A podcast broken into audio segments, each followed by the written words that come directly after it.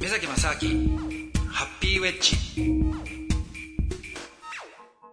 目崎正明ですアシスタントのドキドキキャンプ佐藤光です。今回もコスメコンシェルジュの天野智樹さんをお迎えしてお送りします。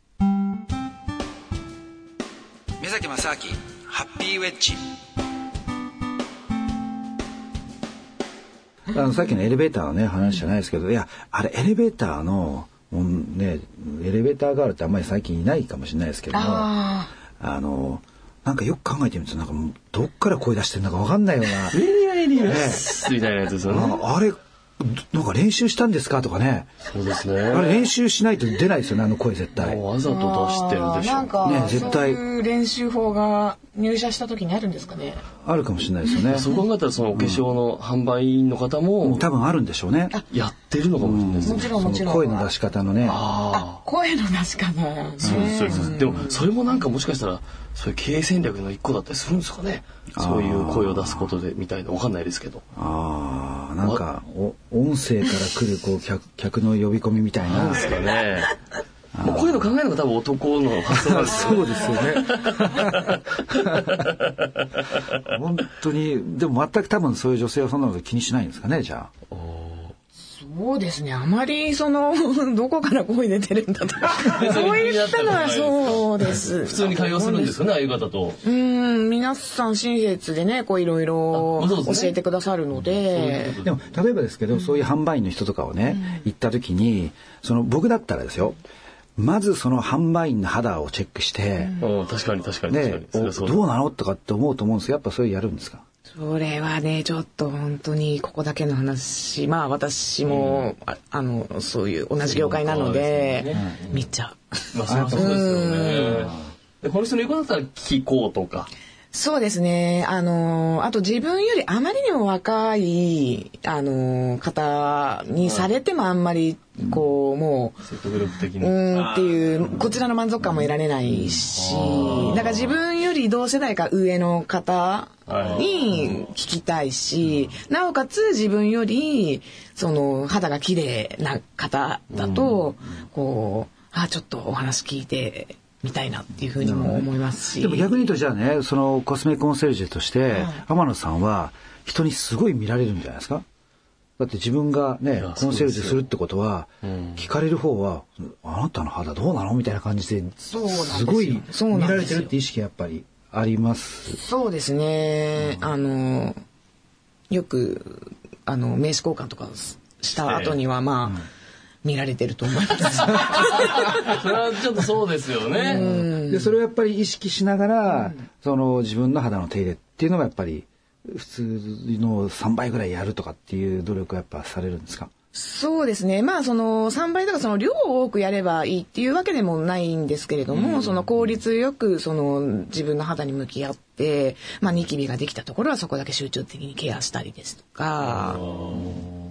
でも、まめにね、ご自分の肌はチェックされているということで、まあ、それはそうですよね。より人に見られるお仕事というか、そういう、そりゃそうですよね。チェックする機会とかあるんですかありますあります。まあ、その肌の水分量を測ったりですとか、あとその肌のキメを測るものですとか。それってご自宅に全部もう用意してるんですかいや、そこまで。そこまでですね。うんあーあんまそういうとこでややって、まめにチェックしてるってことですか。まあ、あの、先ほどの話、メイクの話ではないですけれども、やっぱりその、人から見られて、その、綺麗か綺麗じゃないかとか、まあ、その程度でまあ、いいんじゃないのかなっていうふうに思っているので、あーはいはいなるほどね。まあ、さすが、あの、肌綺麗ねっていう言われる程度には、こう、いつも保ちたいなと思っているので、あーそこは大変なんですよ。あーもう長期ですよね。キープしていくのが。あーその時にやっぱこう心がけてる方法とかってあるんですかその肌をキープするためのなんか秘訣みたいなのってのはあるんですかやっぱりちょっと最近すごくあのーまあ40代なんですけど私に差し掛かった時にすごく痛感したのが、あのーまあ30代までは、あの、塗っておけばなんとかなるっていう風に保ててたんですけれども、やっぱりそのちゃんと栄養をこう体の内側から美しくないと、その、よくね、肌ってその、健康の鏡とかって表現されますけれども、本当にそうなんだなっていうのを、あの、最近実感をこう、してますの で、その食も食大事に、だとはい。気をつけていかないとっていうことなんですね。なるほどね。あとまあ、誰かが言ってたのが、やっぱり、あの、髪の毛を見ると、その、その人の年齢でパス分かるみたいなね。そうなんですよ、ね。あそうなんですかやっぱこのキューティクルの、その、感じとかが、やっぱ劣化してくるとかね。あーこれは直せるんですかうーん、髪はちょっとそうですね。ある程度の改善はできると思うんですけれども、ちょっとその頭皮の環境を整えるとか。あとな、坊主にしちゃうとかね。うーん、ただまあ、こう、か、こう伸びてる髪はもう、その、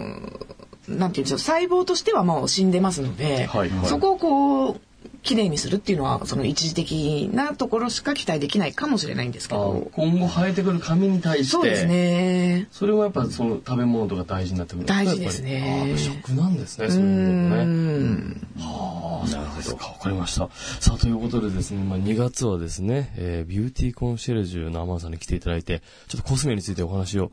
コスメコンシェルジュの、ああ、失礼しました。ビューティーコンシェルジュじゃないんです。コスメ、失礼しました。資格の名前がね、失礼しました。コスメコンシェルジュの天野さんに来ていただいたんですけど、いやー、いかがでしたか、目崎さん。コスメについて。はい、そうですね。もうなんか、また、いろいろ考えさせられますよね。そのね、化粧品、化粧とは何ぞやみたいなね。そうですね。話とかね。うん。でも、逆に言うと、あの、まあ男もね、そこって本来気にしなきゃいけない部分、まあ、要するにメイクアップをするとかっていう話じゃなくて、うん肌の手入れとか、うんあと先ほどのそのね、あの、まあ、あの、食事とかね、これって別に化粧だけの話じゃないじゃないですか。あー確かにそうです健ね。康っていう意味で、まあ、健康の一部としてね、うんそのそまあ、最終的に出てくる、まあ、見てくれが、まあ、一つの美になると思うんでね、やっぱそれはいい食事をしてその肌の手入れもしっかりするっていうのは別にね男も僕まらあも確やかるべにきそうでよですすねね。。ううんん、別に男女も区別なくね、うん、やってった方がいいこと、食とかもね、はい特にそうですけども。さあ、ということで、天野さんいかがでしたか ?1 ヶ月お付き合いいただいたんですけれども。楽しかったですありがとうございました男性目線の、はい、新鮮なお話も聞けて、そうですよね。はい化粧、お化粧っていうものに対する見方がもう全く違いますもんね、男女。そうですすね。やっぱりあの女性のね、方と多く普段、あの、接してますのうで、ん、そうですよね。はい。今度あの、ね、デパートの1階とか行ったらちょっと気になっちゃうんですよちょっと気になっちゃいますよね、声がね。声どっから出てるの 余計なこと気になっちゃったりして。 天野さんなんかお知らせとかありますかなんか、リスナーの皆様に。 えーっと、特には大丈夫大丈夫ですかなんか、天野さんは、じゃあ今後、どこかで天野さんにご相談したい方はどうしたらいいんですか天野さん、天野智樹で検索したら、どっか天野さんにたどり着くことはできるんでしょうかえっ、と、ちょっとですね、今、まあ、あの、いろいろ仕事が滞っておりまして、あの、ちょっと今、中断してるんですけれども、一応ブログをやってるんですああね。ー、なるほど。はじゃあい。過去の記事とかは今見れるということですかそうですね、あの、はい。わかりました。ぜひですね、天野智樹さん、知るに希望のキーで、智樹さんということで、はいえーぜひ検索して、そのブログでね、また更新されるタイミングも、そうですね。 2017はい年中には、 はい。続けます。はい。ぜひ、ということでございました。えー、目崎、まさきハッピーウェッジ、2月はなんとですね、コスメコンシェルジュの浜野智樹さんをお迎えして、コスメ、お化粧について、えー、お話をしてまいりました。ということで、浜野さん、またぜひ、よろしくお願いいたはしい、まあす。りがとうございます。さあ、ということで、お相手は佐藤光春と、はい目崎正明でしたありがとうございました。